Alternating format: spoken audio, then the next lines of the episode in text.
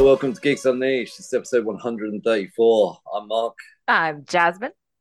Uh, each week on the Geeks Unleashed podcast, we bring you some geeky news as well as catch you up on our pop culture lives, uh, lives, and bring you a review of something adapted from the comic book or gaming world.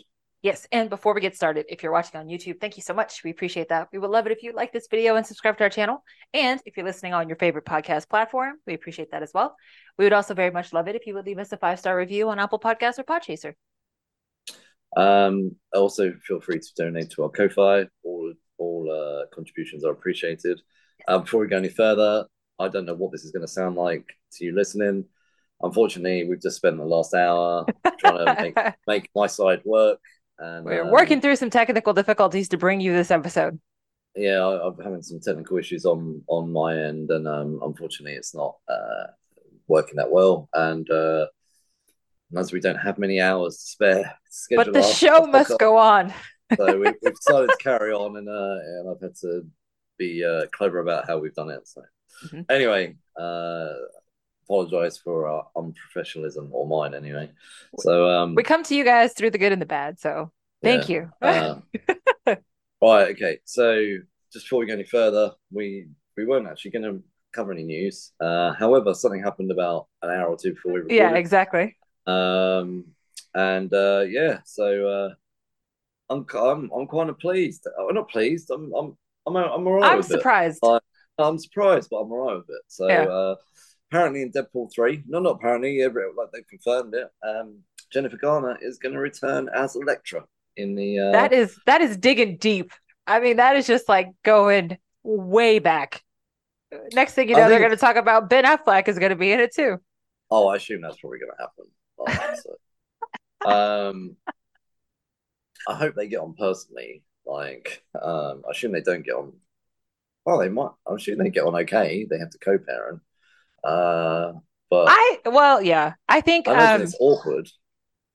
I think they do it okay though, uh, because I think that they kind of set that tone from the very beginning. Like they never seem to have that kind of contentious breakup.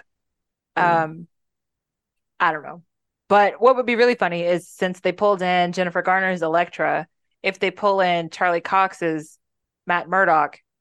And then the two see each other and they're like, You are not Matt Murdock. And he's like, You are certainly not Elektra. Like, Yeah, yeah. I haven't thought about him, but why not? Like, he. Well, because I mean, I'm, I only bring him up because he's already confirmed as part of the MCU. So Well, we've seen him in She-Hulk, um, Mhm. and uh, and No Way Home. So, um, yeah, I, I I assume.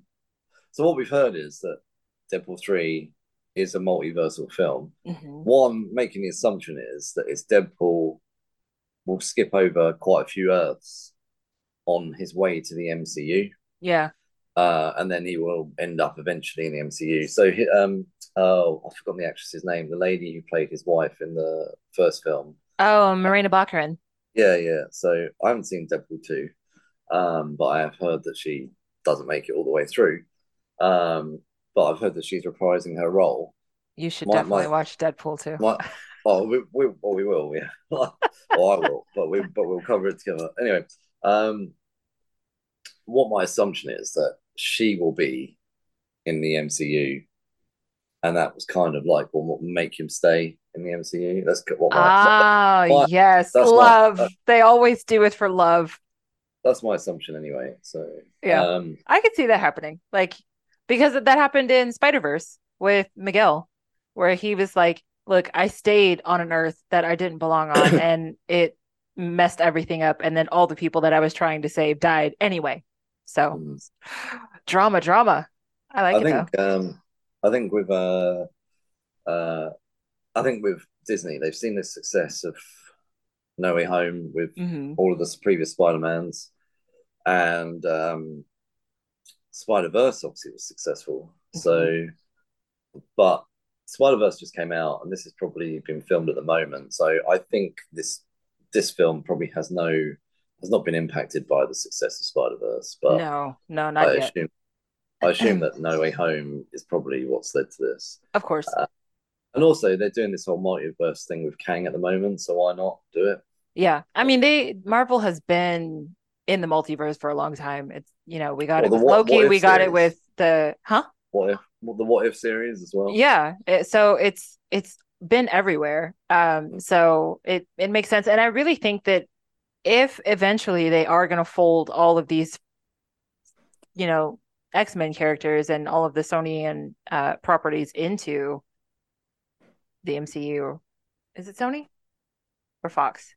Sony, right? Yeah. If they when they fold all of the Sony properties, like they're gonna, ha- it's gonna have to So, so, so Sony still own all the Spider-Man characters. It's Mhm. Fox's. Uh, X Men. Fox was the, all the X Men, Daredevil, and So when they fold those characters in, they're gonna have to do it in some kind of way. You can't just be like, "Oh yeah, by the way, we forgot that we had all these mutants, so let's start talking about them." I think the only way you can bring them in is to have some kind of multiverse event. yeah, I know it's it's got everyone wondering how you're going to do it because you can't just suddenly have mutants. Right. Well, you could, you could, you could. I mean, you could. Well, I mean, You could. I mean, Well- if there is a multiverse and they just go to this Earth and that's a thing that happens on that Earth, it's like, oh, this Earth has mutants. We don't have that here. well, well, I mean, they had that. You haven't. Doctor Strange too. Obviously, had Professor Xavier in it. Oh, Obviously, I haven't seen that yet. I gotta Patrick watch that. Stewart- Patrick Stewart made a cameo. Yeah, yeah. So, because that was a that was another multiverse film. But Mhm. anyway, um, there's not really too much to say. Really, we don't know what what level of uh, degree she's in the movie. yeah. Uh, I mean, it I- literally could just be like two minutes. So yeah, we'll see. I mean, yeah, I think could- it's cool though. I I love Jennifer Garner, and especially back when she was doing like all that action stuff. Like she's fantastic in Alias. Oh, I love Alias. Like literally, So. Alias was great. So, did you watch all of Alias? I didn't know you. Um, no, so I watched like the first two seasons, and then I never finished. Shocking. Oh, I loved Alias. I loved Alias. I thought Alias was so good. I, I think. Oh, I think it was like. Oh, you probably missed it then, or didn't watch it. But I think it was like the season two cliffhanger, where she wakes up and like five years or something has gone Right. by. right. Yeah. That's Uh, that. That was when I stopped. I was like, oh, I'm done with this. Oh no, I love. I love that twist. I thought it was pretty cool. Uh, my roommate was obsessed. Like she had the box set and like, oh my god, she was obsessed with Alias. so I remember like Alias used to be shown on just. I think it was like normal TV or something. Something. Yeah. And I used to have this thing where um, I'd go pick up my comics on a Saturday, um, and then I'd come back. And this is so now I get my comics delivered, and they're all bagged and boarded already.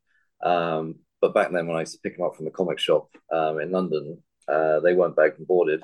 So I would, I would always have bags and boards. So I'd come back, and whenever I'd come back in time for whenever Alias was on, so I would sit down like and just watch Alias while I was bagging and boarding. Like Yeah. that's literally what I think it was like every Saturday it was on, and I used to, that used to just be my thing, sitting in my bedroom, like bagging and boarding and and all that. So like, Interesting. All right, two birds, one Uh, stone. I like it. Yeah, yeah. No, I love Alias. I think that I wish Jennifer Garner could just carry on doing more stuff like that. While she's good Yeah. in comedy, like um that film where she goes from being a kid to an Oh, adult. 13 going on 30. So good. yeah, yeah. That was a good film, but I think she should do a lot. Go back to acting. Well, she She- she well, this was a while ago. She was in that um it's like a revenge drama. I think it was called Peppermint. oh, Ah. I saw that. That was yeah. really good. She was she I thought it was a terrible movie, but she was very good in it. She, oh she's yeah, she she's still very much kick ass. Yeah, yeah, she's very yeah. She she must Yeah. clearly still work out. So Yeah. um. Anyway, that's enough of the news. I'm pleased for it. I'm I'm I'm looking forward to. To be honest, I was looking forward to it anyway. Deadpool is Uh, always so much fun. So like whatever they decide to do with it, I have faith that they're going to do it well. Mm. I'm looking forward to uh finally seeing Hugh Jackman with uh, with Ryan Reynolds. Ryan Reynolds. Because they're friends in real life. I just think it's going to be great. Yeah, I think I mean it's been a long time coming, right? Like it's been a long, yeah. long time coming. So I think it's I think everybody's gonna enjoy that. uh, Ryan Reynolds has been wanting him to be in a film together as Wolverine and Deadpool. I mean, And- even in Deadpool, Deadpool talks about Wolverine all the time.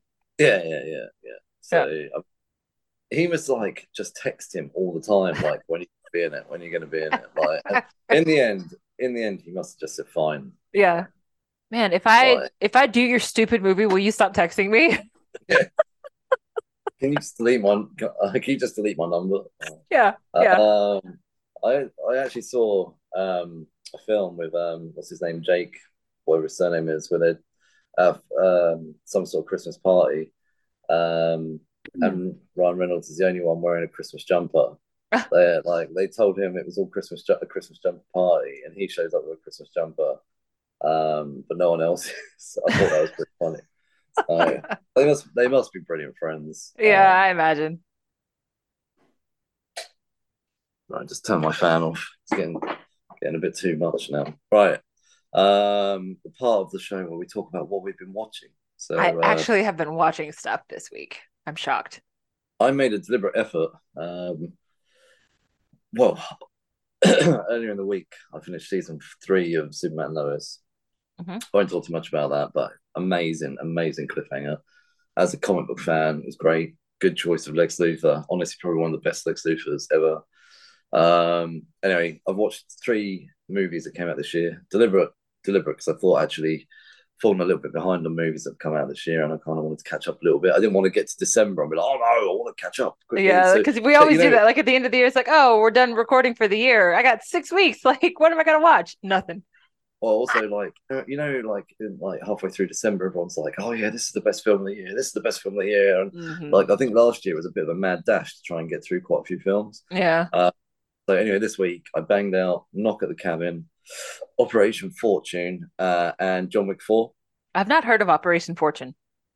That's a Jason Statham, uh, ah, uh, Guy Ritchie film. So yeah, yeah, yeah. Okay. Com- comedy action movie. Yeah. So, Listen, I love love. Which one is it? Is it RocknRolla? No, Jason Statham's not in RocknRolla. Which one is he in? Oh, I can't remember. Um, uh, oh, he's in Snatch and Lockstock. Oh, okay, Lockstock is one of my favorites. One of my favorite Guy Ritchie films. Yeah. Lockstock. Well, I think Lockstock's the first, his first film, wasn't it? Um, anyway, Lockstock and Snatch both amazing. Uh, this film actually is really good. Operation Fortune would recommend. So, okay, good to know. Good to know. Um, probably out of the three of those movies, actually, I'd recommend that that one over the, all of them. Okay. So, in summary, Knock at the Cabin was nowhere near as as horrible or scary as I thought it was going to be. It looks pretty uh, creepy. No, they, they, it's a really good advert. It's a really good advert. Okay. So, I was alright with it. There's one scene, one scene that that probably made me a little bit like, oh, like, but not not not not like um not like gory or anything, but okay. like uh, but like a bit jumpy. But other than that, yeah, it was alright. Okay, good to know. Uh, and and I would say um, Dave Bautista actually made that movie. That's all I'd say there. Right, Operation Fortune. It was a good action comedy. Jason Statham actually made that movie um, with um oh I forget oh, I forget her name the uh, Oh, she, you'll know she is. Um, what else was she in? Oh, she's like quite kooky. Um, uh, Maura Rooney. Oh, Aubrey Plaza, is that it? Oh yeah, she is such a weirdo. But she was good in it. I thought, like, she was good in it. Um, uh, and then the last one, obviously, John Wick Four. Literally, they're stretching it thin now. It was all right. it was that's all I'll say. It was all right. Like if you like, you know, guns and kick karate and kickboxing yeah, yeah. or and like martial arts in general. I feel like a lot of the John Wick stuff, you could literally watch it on mute and you still get the same effect. Like it's still entertaining. I mean, in summary, he wants to get out of things again. He puts a proposition forward. There's a lot of fighting. There's an ending. People die. some people live. Oh, by the way, there is an end credit scene. So, um, yeah, there you go. That's mine. Okay, what a summary. Do you write the summaries for IMDb? That was very short. That was like two sentences. Um, there is a contract. Um, people die, and there's an end credit scene. The I end. just feel like I just feel like maybe he, if a lot of people would have lived, if he could have just grieved that dog on his own. You know, I heard there's a another podcast I listened to that they said that John Wick is the villain of the John Wick series, and we're not ready to admit that. I mean, he's just he has. I mean, I don't know how many people have died mm-hmm. because he's either killed them or as a result of his actions, all because of this dog. So yeah, yeah. But yeah, I, I mean, to be honest, there are all three of those films were worth watching. Uh, I wouldn't say any of them would make it into the top whatevers. So, but no. yeah. I mean, as if you're given awards for fight choreography, sure. But uh Mhm. ain't nobody winning no Oscars off John Wick. Yeah, actually, I'd say out of those three films, though, Operation Fortune was my favorite. Okay, that's good to know. I what about you? I have uh so I put a pause, even though I've got like two episodes left. I would pause on the other K drama stuff I was watching because I saw a trailer for another series that came out on Netflix in June. Um, it's a series called Bloodhounds, and it's only eight episodes, and it is so good. It's about like these two guys who are amateur boxers. Uh, they become like fast friends after one of them beats the other one in a final round and like he wins his boxing tournament. But then like it gets caught up in all this trauma. There's this backstory about shady loan sharks in South Korea and how they prey on um, small business owners and how they get them all wrapped up in these contracts and then they end up owing way more money than they should. Um, so it's basically like this revenge drama because one of the boxers, his mom owns a cafe. She signs a contract without reading the fine print. By the way, don't ever do that. don't ever sign your name to something if you didn't read it. Um, and so then it's like they destroy her cafe and then they owe this money. And so now they've got these loan sharks after it. So it's like this drama. Basically, it's like an us versus them kind of thing. It's like the haves and the have nots. And, but it is so good. The fight choreography in here. I mean, I really felt like I was watching actual boxing matches. Like, I grew up watching boxing as a kid. I can't really get into MMA the way that I used to be into boxing, but like straight up like Vegas show card, Mills Lane, like boxing. Oh my god, I love I love a good boxing story. Um so this just it ticked all the boxes. It was just crazy violent. There was good good drama, nice one-liners, the and the stunt choreography and the fight choreography was just like top notch. So I really enjoyed it. Um and then the other thing that I watched because because Batman Returns qualifies as a Christmas movie, I was in the Christmas spirits. It's like Christmas in July, right? And so I was like, what other Christmas movies can I watch right now? Uh, and so I watched Violent Night, which I had not seen before. Oh yeah, I watched that last Christmas. Like that was after we finished. We wrapped for the year. I watched. Yeah. It. I can't remember if I watched it like before Christmas Day or just after, but I watched it. I remember watching it with my wife, and I had oh, to I can't imagine. over. I had to put my hands over eyes like Yeah. eighty percent of it. Yeah. So, Okay, so like Violent Night was 100% my jam. Like it is the story of Santa Claus, like a real Santa Claus. David Harbour plays Santa. But like it was really interesting because they gave Santa this backstory. Like he used to be some kind of Norse warrior a thousand some odd years ago and somehow wound up as Santa Claus and has been Santa Claus for like 1200 years or 1100 years.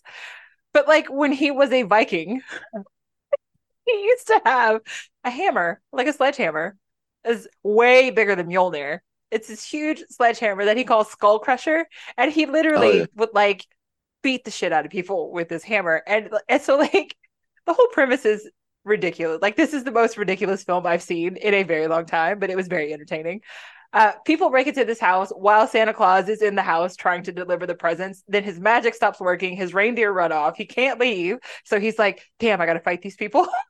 and some little kid who is hiding from the bad guys is on a walkie talkie. And she's all like, yo, well, if you were bad before, like, why can't you just use your bad skills to do good now? And so then by the end of the film, we have Santa Claus dressed in his full Santa Claus garb running around like throwing people into wood chippers, bashing people's faces in with a giant sledgehammer, like chopping people's heads off with ice skates. Like it's the most most violent, most I ridiculous. think I described. I think I described it as Home Alone meets Die Hard. Like no, this like- is like a Home Alone meets almost like Home Alone meets John Wick. Like it is the the level of violence in this film is just absurd, but it is so entertaining. Like if you if you can stomach it, because like they don't cut away from stuff. Like I mean, there's blood splatter everywhere. Uh, and then at the very end, it's a really, really gory death at the very end, but it's very satisfying death because that guy was a schmuck the whole time.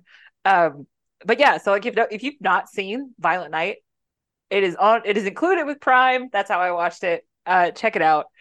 Do not watch it with kids unless your kids are okay with blood and gore, because uh, it's a whole No, and, and Do cursing. your like kids. They Do not watch your kids. It's really awful. Like, um, no, uh, I, I actually. So when they did the mythology part and they showed sort of flashbacks of him, mhm. I thought, Boss, this clearly is a horror, not horror, action, real violent action comedy. yeah, I Thought I actually would like to see more. Of, yeah. I really now I really want to know like how you go from being a Norse warrior to Santa Claus. Like, how did that happen? Where did they do that at?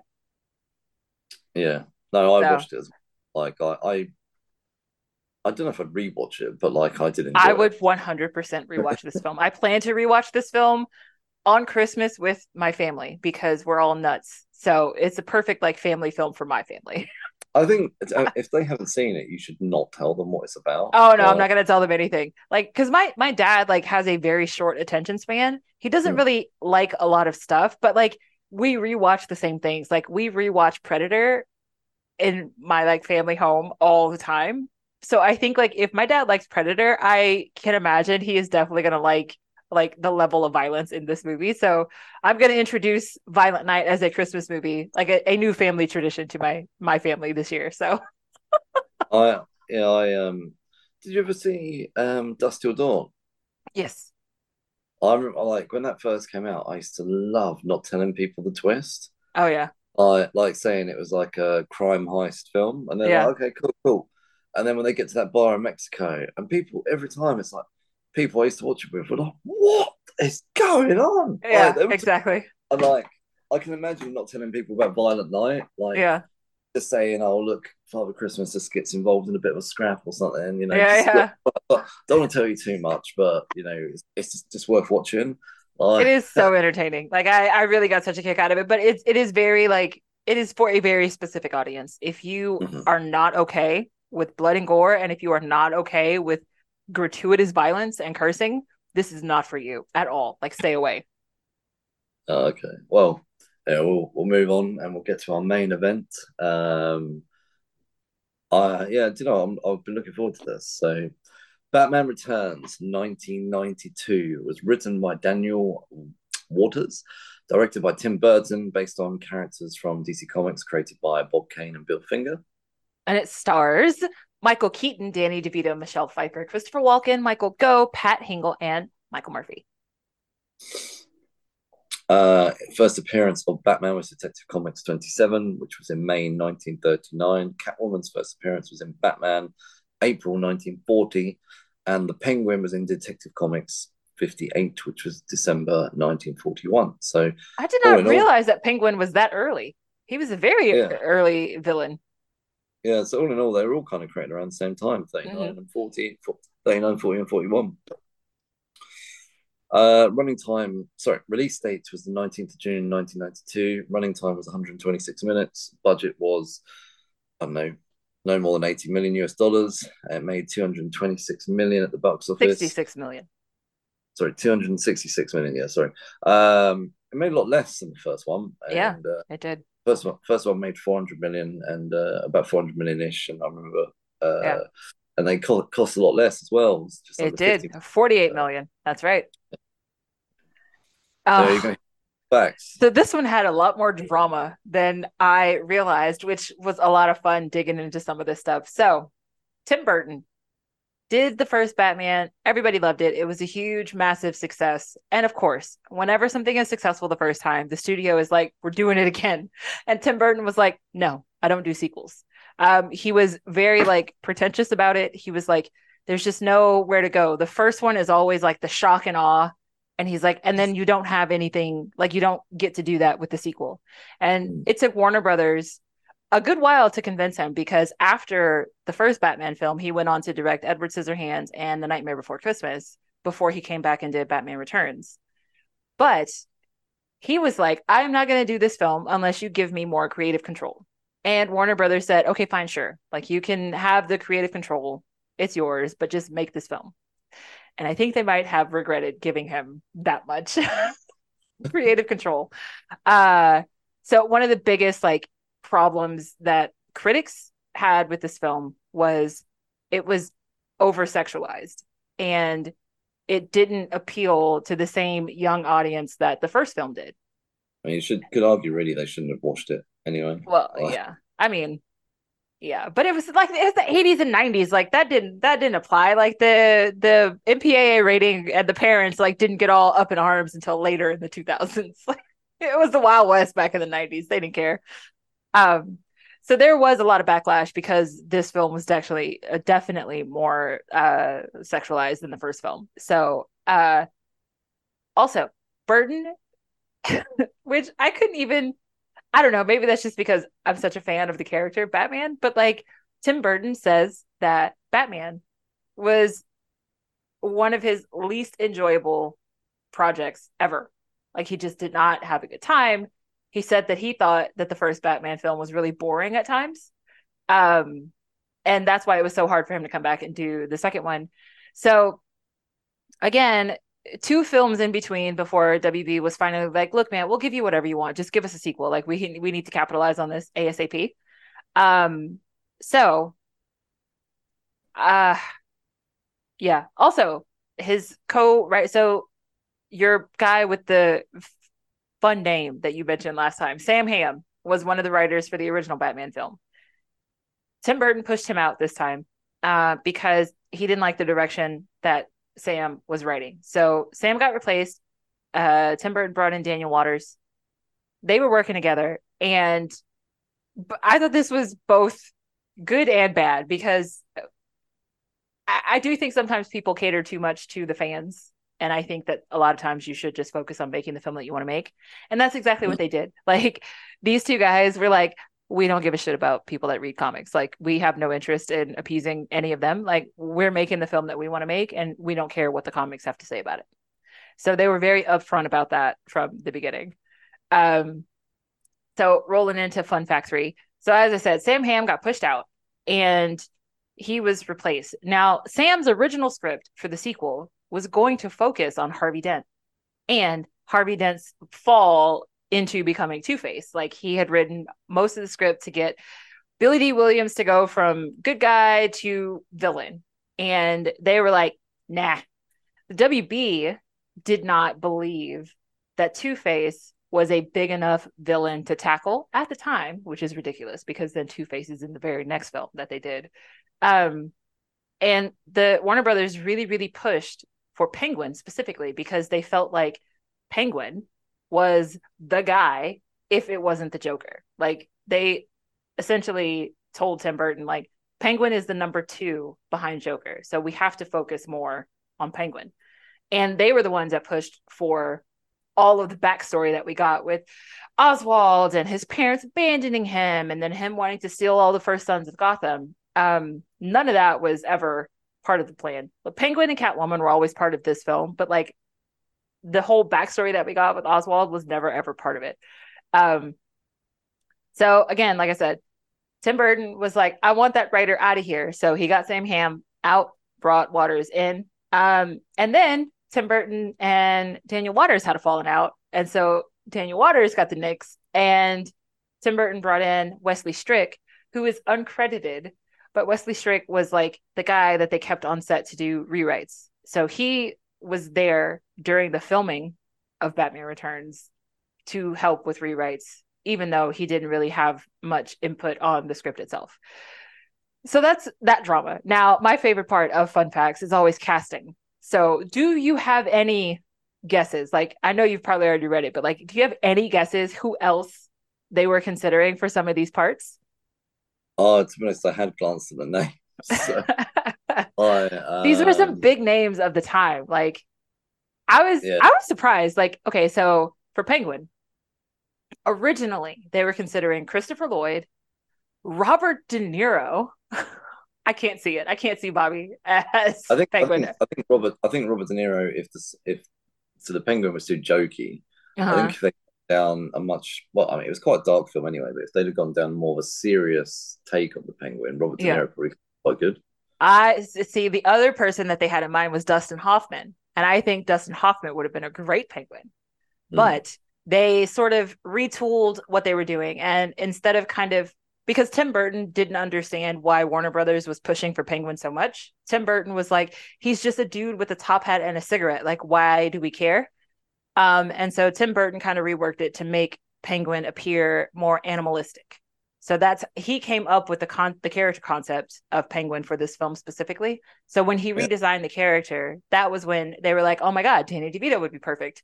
And of course, Danny DeVito was like, "No, screw you guys. Like, I don't want I don't want to do this." And funny enough, the guy who convinced Danny DeVito to take the role was Jack Nicholson. Um, but Jack Nicholson also had to be convinced to take the role the first time as the Joker in yeah. the previous film. So I thought that was pretty interesting. Um, okay, but when it comes to Catwoman, th- this list it's it's like 80 people long. I mean, it is insane how many people they had pegged to play Catwoman. signed on, signed on, money paid, all of that stuff. Annette Bening was cast as Selina Kyle. Annette Bening got pregnant, and they were like, "Bye." you are fired, um, which is completely absurd, of course. Uh, but that's the way Hollywood goes. They don't care about ethics or any of those things. so Annette Bening got the boot when um, she told him that she was pregnant.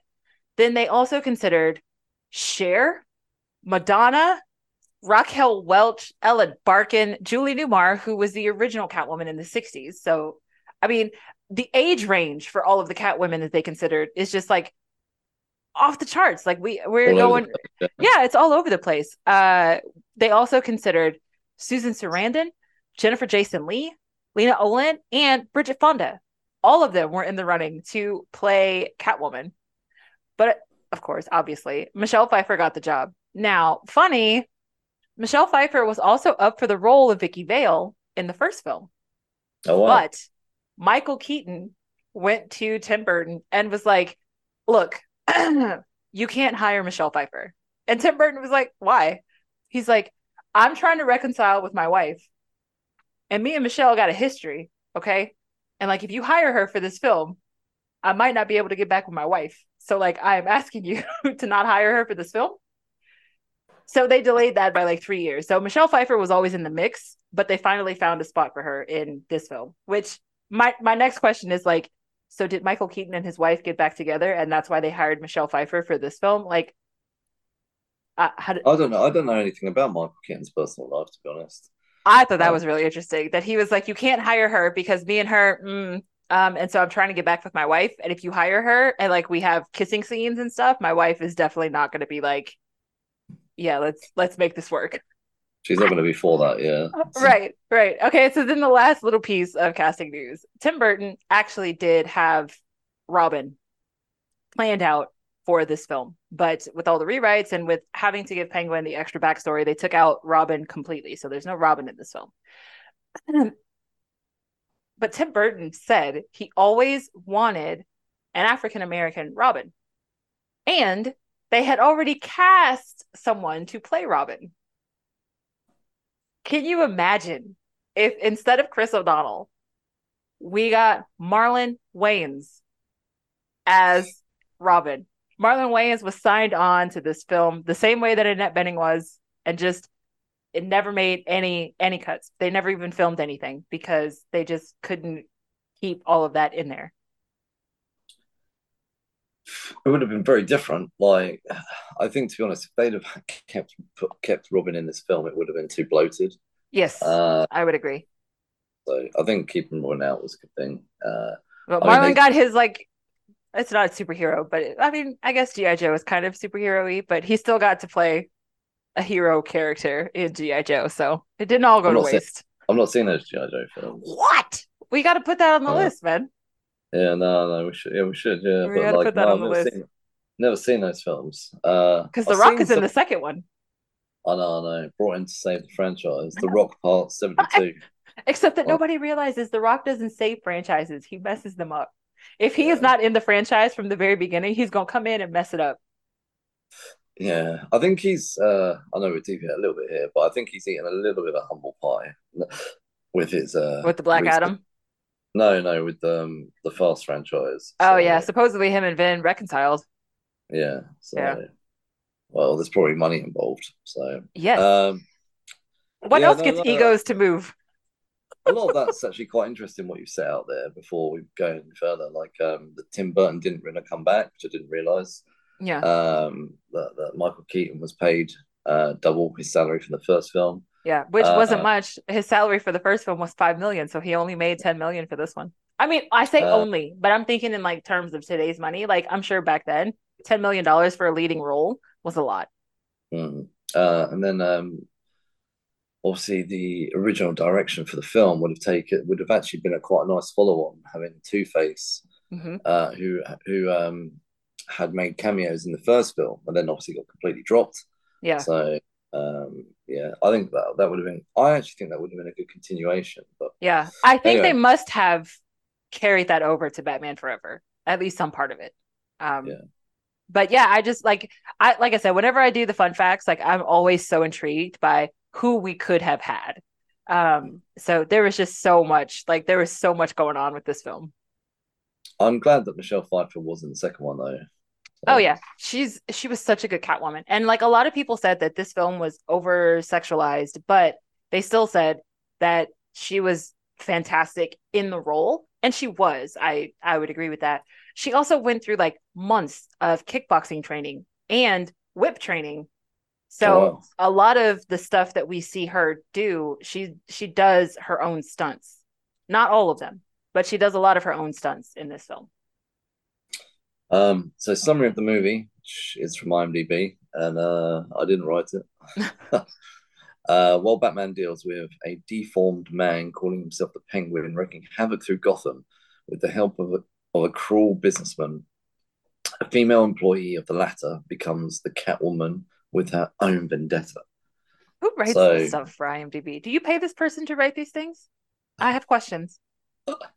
Uh, I don't know who writes it, but uh, IMDb apparently. They, they don't tell you anything about the film. I do you know. what? I wonder if they have somebody who works there called IMDb.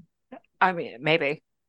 Anyway, Possible. um, overall thoughts on the movie. I I love this movie. Um, I think this is a great film. I've watched it way more times than any of the other three Batman or, or of the of the Tim Burton Schumacher films. yeah. This film is a film I've come back to so many times over the years. So like when we watched Batman last year, uh, last week, I haven't watched that film for ten or fifteen years. But this film is a film I watch probably. Well, I mean, I think because let's be honest, it's a Christmas film, and I know people are, oh, it's not a Christmas film. It's a Christmas at- movie. It's set at Christmas. Literally, they say "Merry Christmas" throughout the movie, or "Happy Holidays," or Mhm. There's Yeah, a well, Christmas tree lighting. It's a Christmas there's a movie. There's a Christmas tree lighting. There's yeah, there's mistletoe. There's Yeah. yeah, it's got to be wine in there. Like um, you know, it's it's it's got all the Christmas flavorings. Listen, if fact- Die Hard yeah, is a Christmas movie, then Batman Returns Which is I also always a argue- Christmas which I also argue is this one. To be honest with you, I'd say if there was a spectrum, I would say this is actually a better, more of a Christmas movie than Yes, than there's far more Christmas in this one than in Die Hard. Yeah, yeah. So, um, yeah, it's it's a Christmas because and because of that, I think it's another reason why I've come back to it quite a few times over the Yeah, years. yeah. Christmas, I've gone back to this film or whatever it is. But yeah, anyway, no, I I love this film. I've I've watched it many times, repeating it many times, and um, um, and having having gone in the sequence that we've gone in, like the Flash, then Batman, and then um, Batman Returns, um, it's kind of this weird feeling of it feels like in a way like Batman, Batman Returns, and then the Flash almost make up a nice little trilogy. Um, not deliberately planned in any way, shape, or form, but Yeah. um, it, it's kind of got a sort of felt like a bit of a melancholy, melancholy sort of feel to it. Hmm Um, I felt like it was a nice follow on. I don't really know why Tim Burton said he found it boring. Like maybe he just didn't really know what to do with the character of Batman. I think he's too why- eccentric. I think that's it. I think he is very much like, like, I mean, can you imagine if Wes Anderson directed a superhero movie? Like, it would Mm. be bizarre because Wes Anderson's signature is so specific Mm. that, and I think that was a problem. Like, Tim Burton was like, this is not my jam. Like, I don't work within the confines of other people's vision. Like, I do my own thing. Mhm. Um, and so I think that's why you had such a hard time.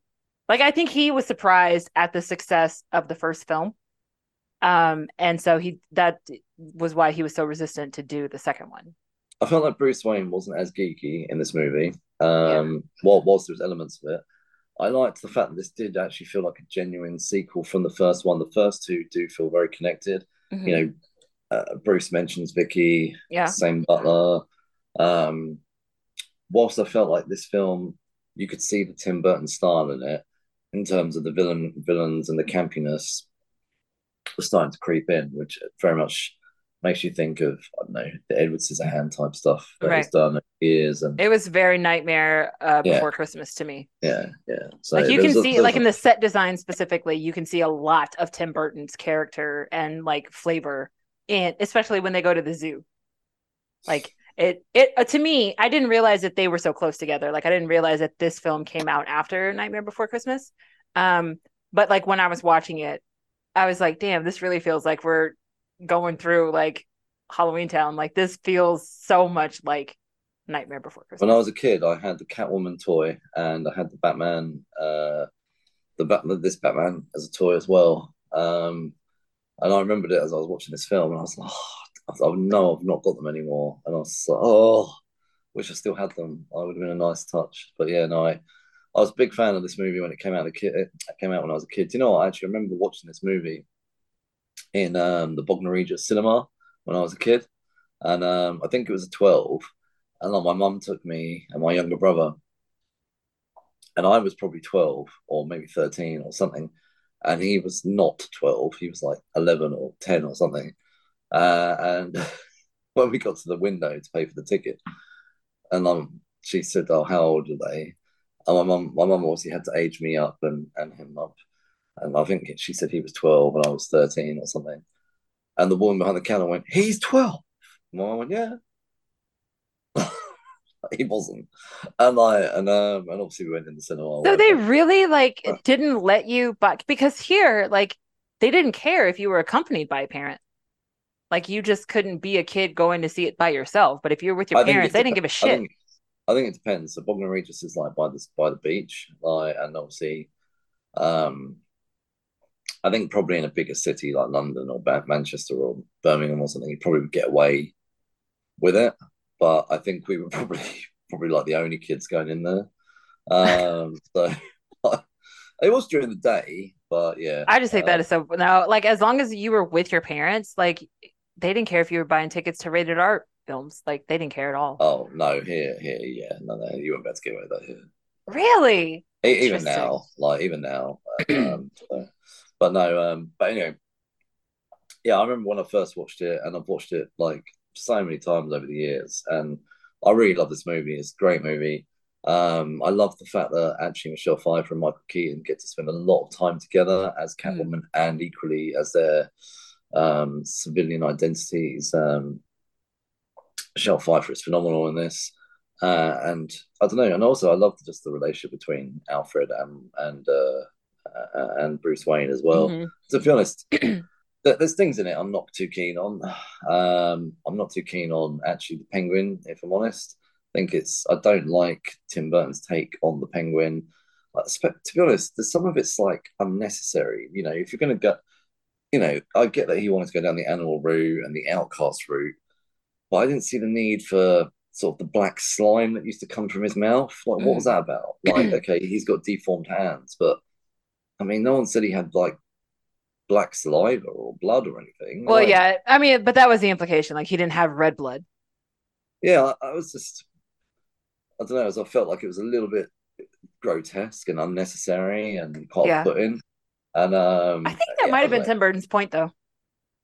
Well, maybe if that was his point, I still didn't like it. Like, and, uh, don't get me wrong, I've seen many. It was many... effective, but you didn't like it. No, no, yeah, oh yeah. Like, and look, I've seen other Batman films over the years, the, the more modern ones that can be quite dark and twisty, mm-hmm. and I'm alright with those. It's just I don't want to see a guy eat raw fish or like weird blood stuff. Black Listen, stuff as a kid, yeah. when he bit that other guy's nose, I was like, oh, "This is amazing."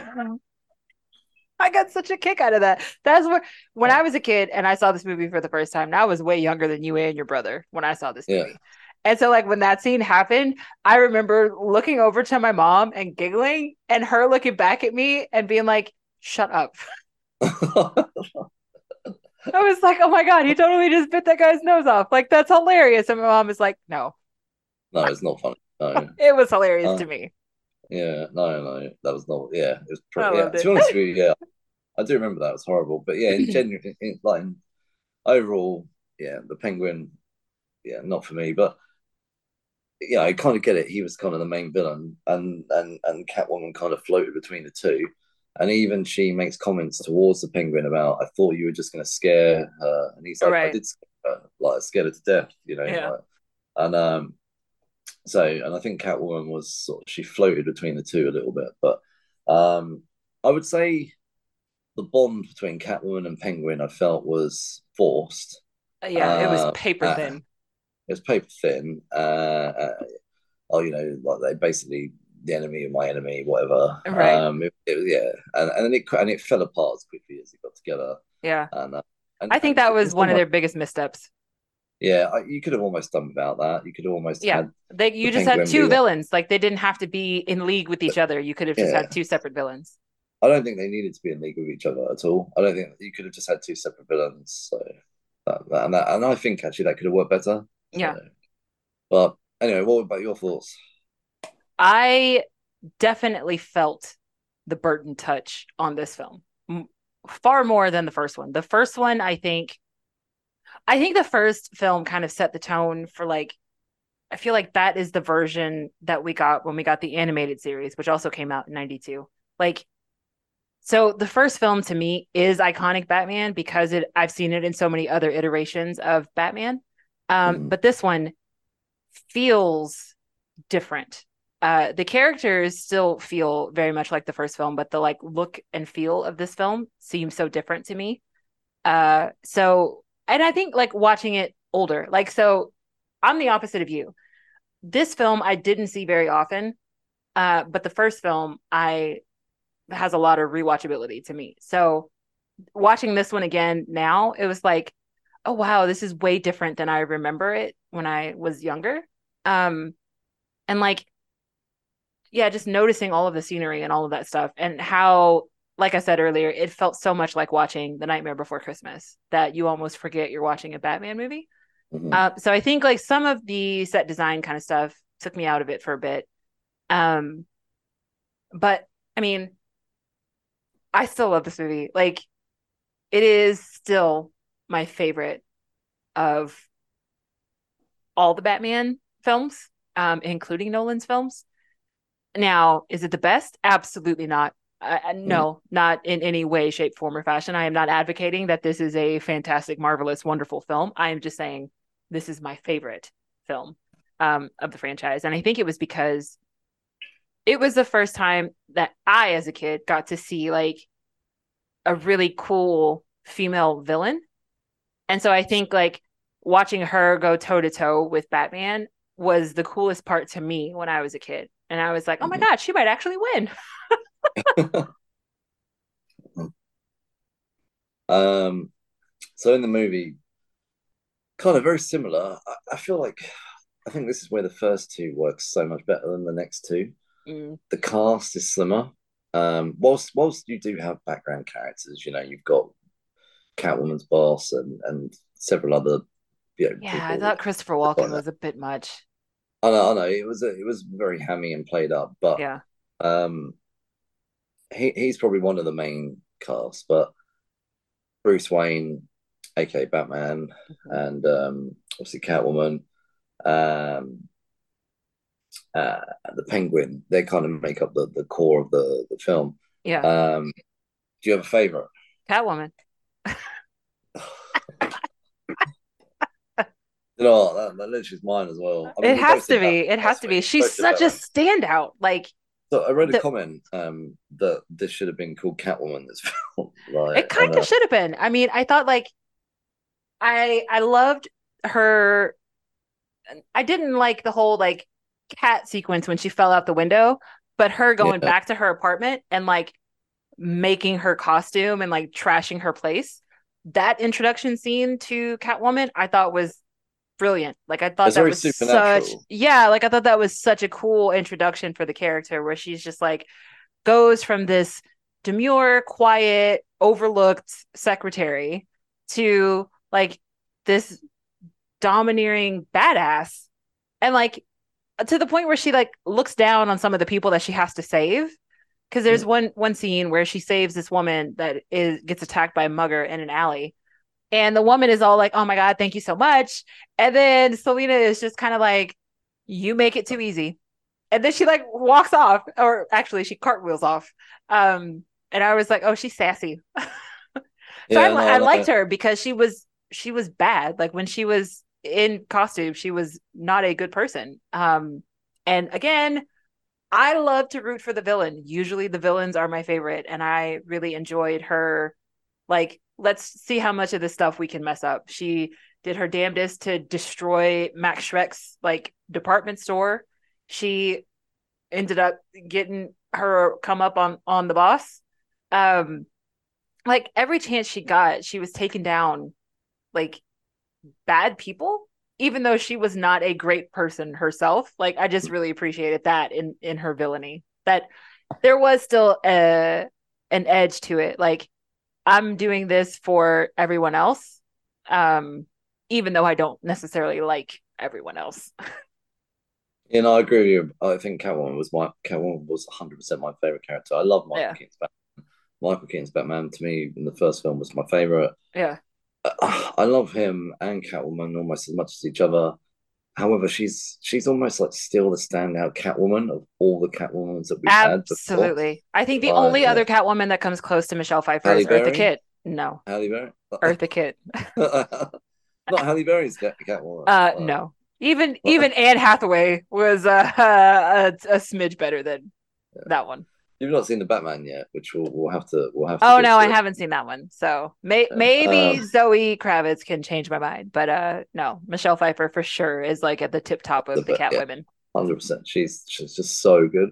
But what I love about um, actors, right, like actors and actresses, when they can demonstrate their their chops at, at of their of their craft, right? So like Mhm. you know, um, and seeing Michelle Pfeiffer play essentially two different characters in one movie, Mhm. you know, the quirky, shy, timid secretary, you know, would you like some coffee? I've got a question. Well, not so much of a question. And, you know, blah, blah. And then walk out the room and then she's talking to herself and, you know, whatever. And then you get to see her go home and she's sort of this lonely little um, girl who Mhm. lives on her own and not very confident, probably not very confident in general with people, even outside of work. And, and then obviously then she's so naive almost that she uncovers this evidence. And then the first thing she does is good. blab to the person who's I doing know, it. I know, I know, I know. And like when I was rewatching it, I was like, you would never tell. You would the person who never. You would company. Never. you never. You, that's like, well, you definitely wouldn't tell them on your own in Yeah. a room on in, in the middle of the night yeah because she went Yeah. back to work like after Yeah. all of that drama so it's like probably one or two o'clock in the morning like nobody else is in the building like hell no Also, i'm not revealing and also- anything And also, she's like, oh, I went into the super confidential files. So it's like, how did you do that? Like, uh, I was like like, guess your password I, if I did that, I would never tell anyone. No, I would never Nope. do it, but like if I did do it, I would definitely wouldn't tell them I did it. Anyway, but that side of her, and then afterwards to see that. So when she goes back to the apartment, obviously after she's come back to life, and sort of the resurrection part of it, and she's kind of formed this sort of cat-like kind of bond, Mhm. um, and it's sort of very supernatural esque, uh, very different. Actually, Halle Berry's cat, uh, Catwoman was kind of supernatural. yeah But the other two uh, Catwomans we've seen have been much more grounded and human. yeah they were just thieves Yeah, yeah. So um, I enjoyed that sort of process. You got to see the process of her her journey, her almost sort of coming back to life and not really understanding what's going on. And you can imagine if that did happen, probably a bizarre world your mind is in, not really get what's going on. Yeah. And, uh, and then to see that sort of, like you say, that kind of vigilante that she became, stroke Mhm. villain, and uh, and then the yeah the character that she became through her civilian identity as well as obviously her vigilante identity throughout the film. It was it was it was great, great contrast between the two. Uh, I enjoyed seeing Michelle Pfeiffer do it, and it just makes you think just how what a wonderful actress she is, and Mhm. um, yeah, like and over the years, just how how good she is, and so even in Ant Man three, she was uh, yeah Michelle Pfeiffer was definitely the lead character in Ant Man three. So, oh yeah, she stole the show in that one. Yeah. Have you ever seen her in the Hairspray remake? Uh, no, I haven't. No. Oh my god, her song on the Hairspray soundtrack is my favorite. Like when that song comes on and I'm driving in the car, I sing it at the top of my lungs. Like I love I- her in Hairspray. I- I don't know if she could sing, but anyway. So we'll move on to kind of the structure of the film. Um, I think in terms of the script, I don't really have a problem with it. I think it's actually written fairly well of its time. Um, I don't necessarily think it's aged badly. Um, it, it's kind of of its time, you know. The, the the the secretary thing did annoy me. The we haven't trained her well or whatever, you know, etc. But and then, but I thought, but of of the late eighties, early nineties, that is kind of what happened. Not it's obviously not acceptable like back then or now, but yeah, but we- it's part for the course. Like you feel like they would have actually had that conversation back then. Oh yeah, back back then things like that were said. Yeah, it's like Um, Mad Men. I'm sure those things were said. Like, Yeah. and uh, those things are, are definitely not said now. Uh, they got said now, they'd be on TikTok or something. Yeah. Uh, so, or uh, Threads. Uh, so, ah, yes. and, uh, anyway, Are we on Threads? uh, uh, I mean, That's a whole account- other conversation. there's an account. I it hasn't been used yet. Yeah. Um, but, uh, anyway, um, yeah. I mean, I think the script is what it is, really. But any opinions on that? Or do you want to just move into favorite? I mean, scene? I disagree. I think that the script aged horribly. Uh, I think that the dialogue was one of the glaring things that I noticed this time around when I was watching it. Like, just it's almost like they, like you were saying about Penguin being grotesque in the way that he looks, but like when you really pay attention to Penguin's dialogue, even his dialogue is like awful, and just the way that he talks down to everyone. Um, but also like he is essentially just oh, like he's this- chauvinistic. Oh yeah, he's just like this horny bastard, and like he he's that way the whole film. And like I don't remember it. I I don't remember that as a kid. Maybe because like as a kid I didn't know what the hell half that meant at like six seven years old. But like now go going back and listening to the dialogue, I'm like, damn, they said that back then. So I Um, think it does not age well, and I think like I think some of it is really off-putting. And now, as an as older, I can see why critics back then would have been like, "This film is over-sexualized." Because like when Mm. you just listen to what they're saying, you're like, Yeah, actually, you know like every other sentence that. out of your mouth is something sexual. You know, actually, now you say that, actually, the penguin part is actually the worst part in terms of his dialogue. I hadn't really considered that, but because he is actually quite horrible. He's vulgar in what he says as well as his appearance. Actually, Yes, yeah, that's a good way to put it. Yeah, yeah. everything about Uh, him is vulgar. Do you know what? Like, actually, I've thought about this before. Sometimes you can meet somebody who is one, like, sort of, you know, maybe, maybe like not so necessarily attractive on the outside, but Mhm. inside they're really attractive. And with him, he he's not attractive on the inside or the Mhm. outside. And The only good thing yeah. about him are his penguins. They did use real penguins, like the smaller ones are real. Yeah, the big yeah, ones are obviously fake, but the smaller penguins were real. Mhm. Um, no, I agree with you about uh, his dialogue, but I guess again of that time, Yeah. Like I said, yeah. back then, most of that went over my head back then. Now it's very much like, oh, oh, damn. damn, you said that. Uh, yeah, anyway, do you- exactly. Do you have any favorite scenes throughout the film? Uh, favorite scenes. I think one of my favorites actually is when Penguin dies at the end and his like those gigantic emperor penguins come and like escort him to the water. Um I I really liked that. And I loved the banter not so not like a specific scene, but I love the banter between Alfred and Bruce this time around. and like there was there was one thing in particular where Alfred was saying something and Bruce was like, "Yeah, like you bringing my girlfriend to the Batcave. I'm just sitting there minding my business, and all of a sudden I look up and I'm like, "Hey, babe, what's going on?" I was like, "Yes," because every other person that watched that first film all thought the same thing. Like, why the hell would Alfred escort the girlfriend down to the Batcave? Like that would not happen. yeah.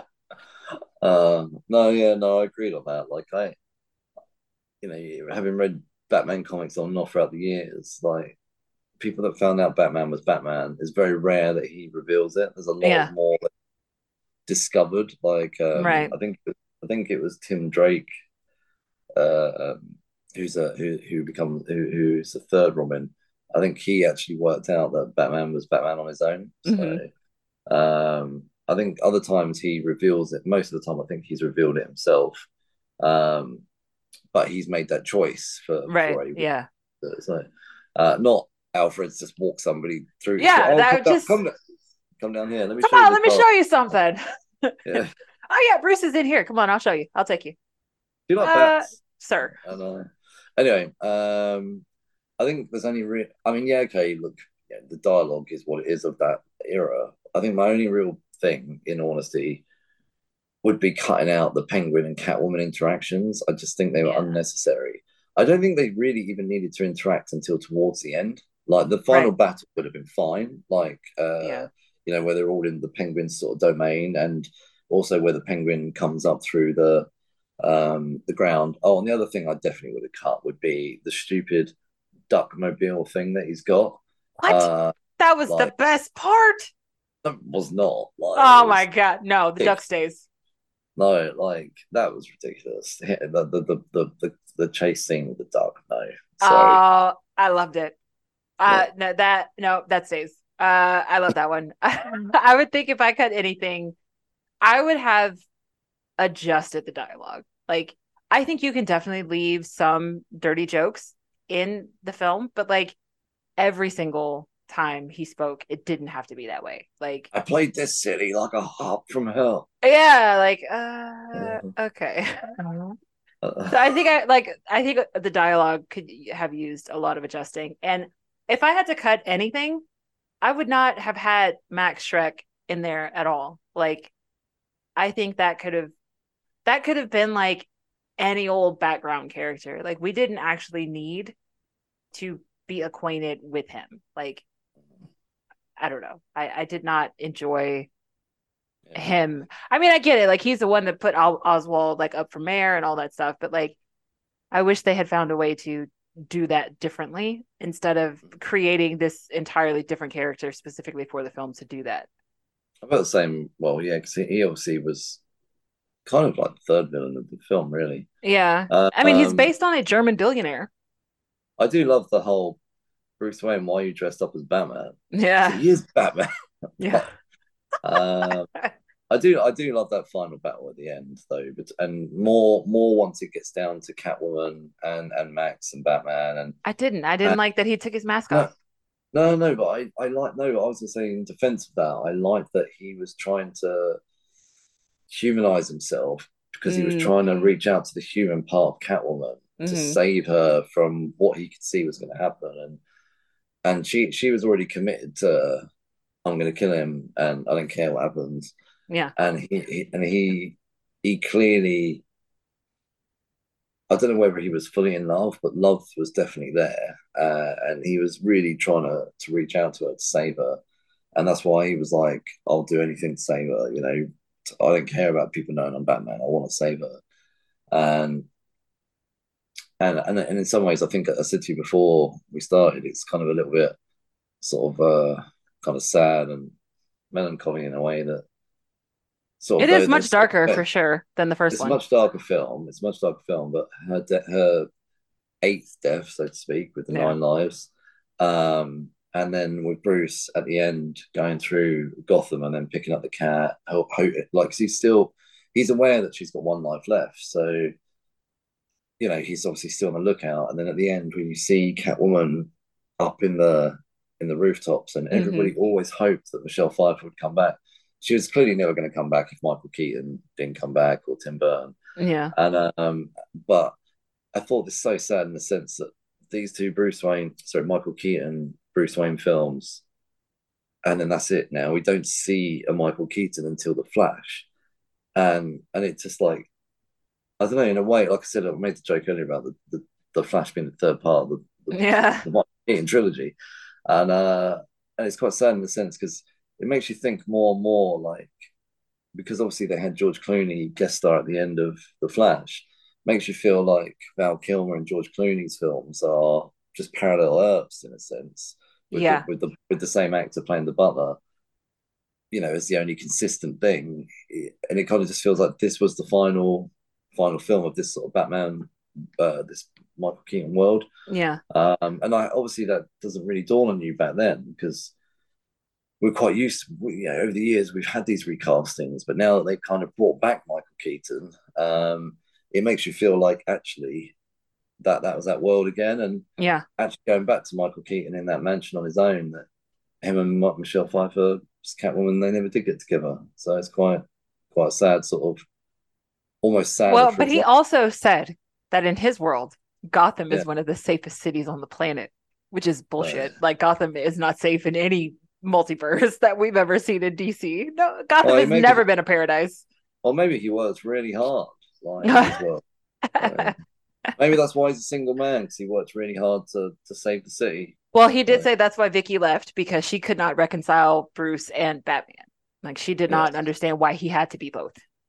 I think Michelle Pfeiffer's Catwoman could understand that. Absolutely. I think she's the only one that could. Yeah. Which is why I think everybody, I think of all of Batman's relationships, like that one is the best one. Well, except for in the animated series, the movie The Mask of the Phantasm. That is an excellent Batman film too, by the way. Uh, no, that that relationship that they've had. What? I've seen, no, I've seen it. But I can't oh, okay. so long ago. It was so long ago, but I literally can't. So I mean, I saw it like once 20, 25 years ago or something. Oh my god, it's so good. Uh, um. Anyway, how how would you rate this? You're going to rate it for then or now? Or? You know, last week before I rewatched it, I thought for sure like this is definitely going to be a higher rating than the first one. Hmm. But I'm going to go three and a half, and I gave the first one a four. Hmm. Uh, I'm gonna give this a four. Still, okay, with right. four. I think I think these are both solid movies. I still love this film. I do, but if if we're gonna rate it, I'm gonna try to be unbiased. It's very difficult. Yeah, I think I think my ratings will change massively beyond this movie. Oh uh, yeah, I mean, I'm generally like not looking forward to it.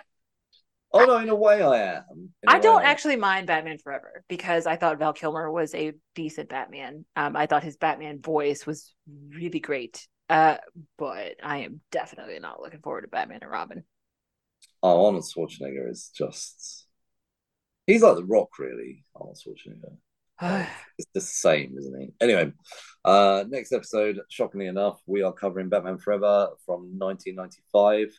Also, you can follow us on social media. We are Geeks Unleashed on Instagram, Facebook, and Twitter. And Chuck, actually, we do have a threads. You can follow us on there. Um, there has not been a single thread yet, but yeah, we're working on it. maybe maybe pull that thread and see what happens. So yeah. Uh, but um. I know, I know, I know. There's so many jokes on threads at the moment. So. All right. Um, and you can get this podcast wherever you get your podcast Google, Podbean, Apple, Spotify. We are everywhere. So please leave us a five star review. Tell your geeky friends. Thank you very much. Hopefully, we're back next week and I'll have a better sound quality. Yeah. Good Bye. journey.